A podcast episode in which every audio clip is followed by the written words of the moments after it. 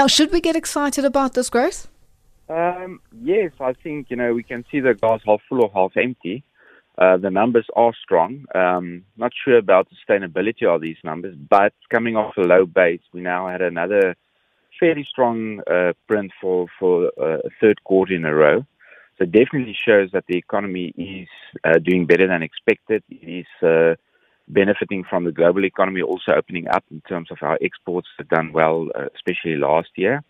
So I think the fact also that the number, you know, the expectation was about 3.2, it printed 4.6 quarter on quarter annualized. Uh, that is definitely stronger than, than most people expect. So, so there is some indication that things are slightly better than, than most expect. And obviously that will bring with that a lot of positives. For example, the fact that uh, the revenue collection from tax should also do better than, than we expected beginning of this year, and that would be good for the budget. Now, take us through the sectors that did well and the ones that didn't fare so well. Now, in terms of the sectors that's done well, mining had a, a, a very strong quarter. It printed about 18% uh, quarter on quarter annualized. Uh, that is great because mining is, um, you know, a big job creator. It adds a lot to the tax base. Um, so, so, we would like that sector to do quite well.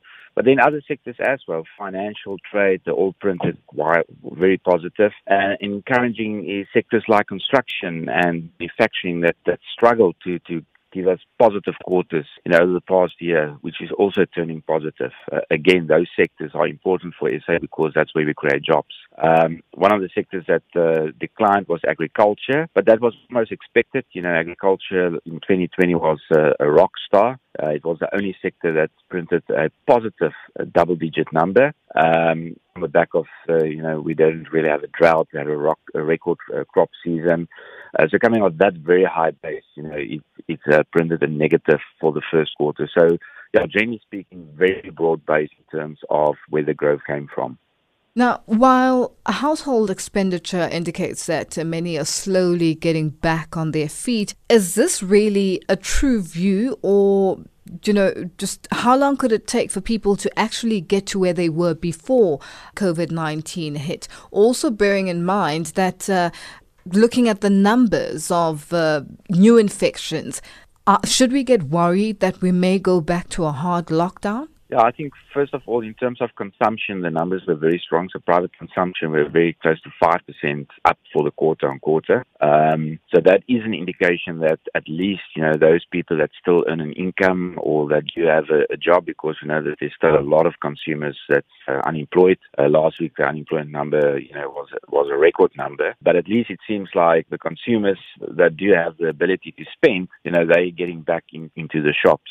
Um, so that's great for a consumer-based economy. That is also fairly broad-based. If you look at uh, where they've spent their money, and uh, the the strongest one was in durable goods, and that's an indication that you know consumers are confident about the future. So typically, you won't see that consumers start buying durable goods if they're concerned about job prospects or interest rates going up. Uh, so all in all, that was uh, another positive print. But yeah, you're 100% right. Uh, there's a third wave developing. I think, you know, it's very unlikely that government will go back to a, a full hard lockdown. Around the world, I think most governments realize that, um, you know, what we need to manage is the capacity in the hospitals. And uh, you don't really need a hard lockdown to do that. There's different ways of doing that. And the cost, economically speaking, is just, you know, we can't afford that to actually go back to a hard lockdown.